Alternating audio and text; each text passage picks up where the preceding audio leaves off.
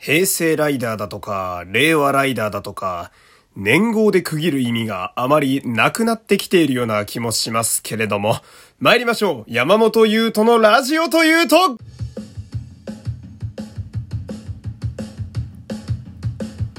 どうも、皆様こんにちは。声優の山本優斗でございます。第297回目の山本優斗のラジオというと、始まりましたよろしくお願いしますさあ、えー、ラジオトークで聞いてくださっている方はですね、えー、画面下のハートニコちゃんマークネギを、えー、ひたすら連打していただいて、その上の方にあるフォローボタンもポチッとお願いします。この番組はラジオトークをキーステーションに Spotify、Amazon Music 等の各種ポッドキャストアプリでも配信中でございます。そして、えー、この番組ではですね、毎週火曜日の夜21時から生配信を行っております。えー、アナリティクス公開ラジオ作戦会議と題しまして、リスナーと私で協力してこの番組を作り上げていこうというものです。えー、こちらも良ければよろしくどうぞ。って感じでね、えー、前置きがどんどん長くなりますね。まあまあまあまあ、えー、まあこのラジオもいろいろとこう、核変期に入っておりますよ。でまあ今日の、まあ、本編でございますけれどもね、えー、仮面ライダージオー VS 仮面ライダーディケイドという、えー、現行のセイバーとはまた別のね、新しい仮面ライダーの、まあ物語の、えー、キャストと、そしてストーリーが昨日日曜日に公開となりました。でですね、まあいつも聞いてくださっているリスナーの方だと、まあ気づいていると思うんですけど、えー、この始まり方ということはですね、えー、今日は仮面ライダーの話しかしません。いや、本当はね、この話題、うーん、まあ昨日やりたかったんですよ。まあ昨日出たんでね、一番熱量が強かったんであれなんですけど、まあその、昨日はそもそも仮面ライダーセイバーとあと01の話をしたかったので、まあ、これを一応ね日曜日のメインにして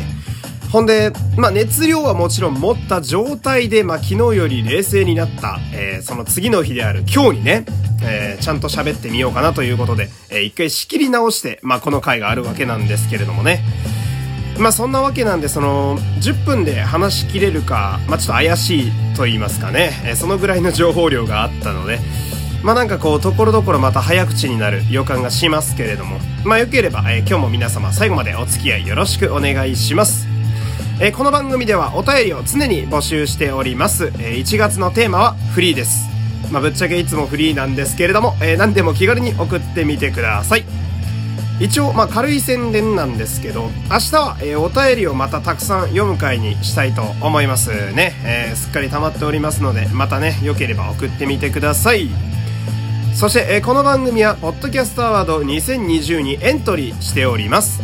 え、番組の概要欄にある URL からですね、え、リスナーの方が投票できるページに飛べます。えー、よければこの番組への清き一票をよろしくお願いします。さあさあ、えー、ここからはね、喋りたいことがたくさんあるんで、なるべく整理してね、えー、話していきたいんですけれども、えー、昨日の、まあ、仮面ライダージオーバーサス仮面ライダーディケイドね。えー、こちら、まあ、キャストとストーリー解禁ということで。まあ、なんと言っても、やっぱりキャスト陣がかなり話題になりましたよね。まあ、私も、やっぱり仮面ライダーは長らく見ているので、まあ、やっぱ、あの、誰が出るのかというのは、えー、その、番組が終わった後の、こう、外伝が作られる時に、当時のキャストがどのぐらい集まれるのかというのは、やっぱり自分としても結構注目ポイントやなっていうとこがあったんですけど、まあ、まずその、えー、ちょうど2年前に終わった仮面ライダージオまあ、平成ライダーの集大成、えー、平成ライダーのレジェンドたちも登場したお祭りライダーですけど、こちらがね、あのー、全員当番というね、えー、やっぱめちゃくちゃ嬉しいっすよね。誰一人抜け目なく、仮面ライダージオのレギュラーキャストが全員出演と。ほんで、びっくりするのがですね、まあ特にジオキャストは、最近売れっ子が結構増えてきているんですよ。まあ、直近で言うなら、あの、役ネバね、約束のネバーランドの実写、あの、浜辺美波さんが主演でやられてる、あれに、あの、ウール役の板垣理人くんが出てますし、ほんで、ミュー404とかね、もう間違いなく次アミューズでブレイクするだろうっていうドラマにばっか出ている、えー、渡辺圭介くん。まあ、あの、ウォズの子ですね。なんかは、まあ、この二人は特に出ないだろうなっていう予想がぶっちゃけ私の中ではあったんですけれども、まあ、しっかり、えー、当時のキャストと髪型でちゃんと出てくれてね、これが非常に嬉しい。で、まあ、メタ的なことを言ってしまうと、あのー、まあ、こう、仮面ライダーを作っている東映さんはですね、えー、たびたび話題になるんですけど、えー、オファーが非常に遅いという、その なんかね、あのー、一週間前ってのはさすがにないと思うんですけど、やっぱ売れっ子のキャストってずーっと埋まっちゃってるんですよ。その俳優として出演するスケジュールやったり、えー、まあ、バラエティに出演するスケジュールやったりがもう本当に何年先まで真っ黒みたいな。まあ今で言うと菅田将暉くんとかね、竹内涼真くんとか、えー、佐藤健さんとかなんかはそうだと思うんですけど、で、東映は基本オファーが遅いので、そういう売れっ子たち、まあ、特に仮面ライダーから羽ばたいていった彼らを捕まえるのがすごく苦手なんですよ。だけど、この、さっき言った2年前の仮面ライダージオで、まあ、ちょっとね、あの、その、まあ、やり方を掴んだと言いますか。まあ、我々ファンもちょっと期待できるようにそこはなりまして。なんで今回もね、ぶっちゃけ、さっきも言いましたけど、渡辺圭介くんと板垣理人くんは無理やと思ってたんですけど、まあちゃんと全員出てくれるっていう、まあ非常に嬉しい。だから東映さんがめっちゃ頑張ったんやなって思い ましたし、だから、話の内容としてもですね、なんかこう、まあ、仮面ライダーの外伝あるあるなんですけど、やっぱ売れっ子が一人でも出てしまうと、いや、いいことなんですよ。もちろんいいことなんですよ。私も声優業やってるんで、そりゃ売れてくやつを見るのは嬉しいもんですけど、まあだけど、やっぱそれがあると、こう、スケジュール取れないから、外伝なのに主人公が不在だとか、そういうことが意外と、えー、過去にもあったりしたんですよ。なんか寂しいな、みたいな。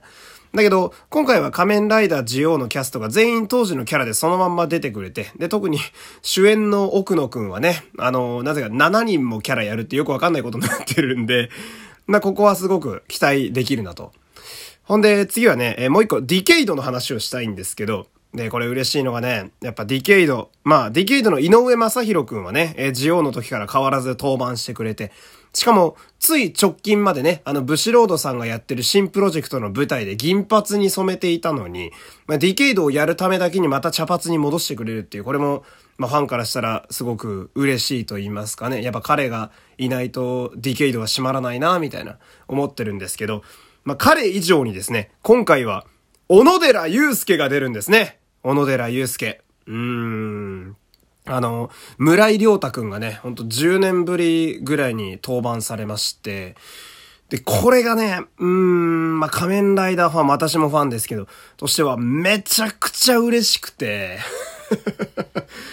その、すごく特殊な存在なんですよ、小野寺祐介っていうキャラクターは。で、これ、あの、仮面ライダークーガに変身するんですけど、で、これね、あの、仮面ライダーディケイド見たことないやとかね、あの、あんま仮面ライダー知らんわって人でもし聞いてる人がいたら、ん？って思うと思うんですけど、仮面ライダークーガって小田切丈さんがやってたじゃないですか。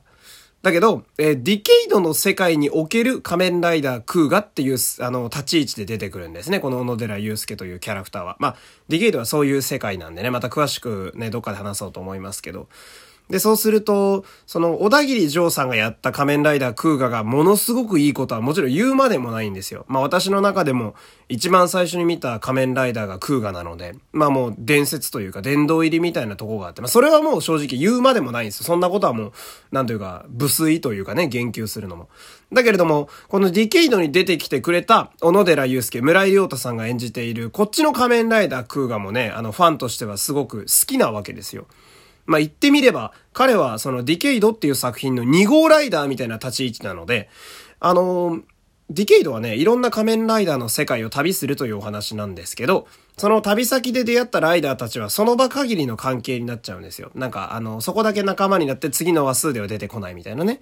だけど、一番最初に行ったクーガの世界にいたこの小野寺祐介はね、最初から最後までこのディケイドの司と一緒にね、旅をするっていう。だから、ディケイドの仲間であり、唯一の友達みたいなポジションでね。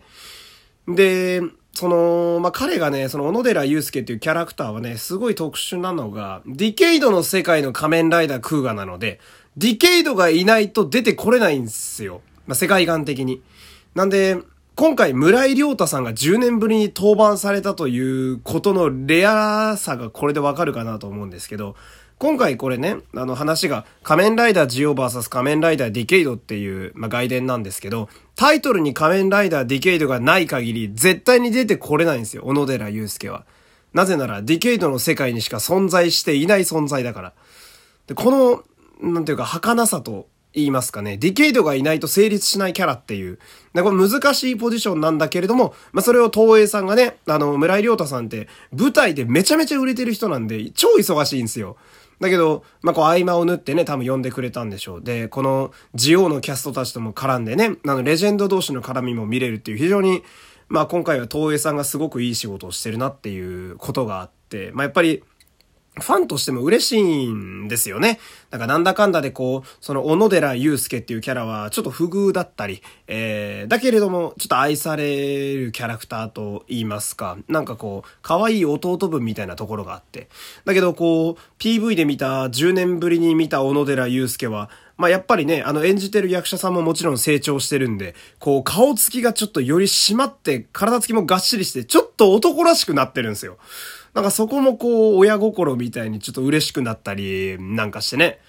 なんで、まあ、その、ジオのキャストが全員当番とか、えー、モブキャストになぜか吉田メタルさんがいたりとかね、あの、いろいろ突っ込みどころが多い PV だったんですけど、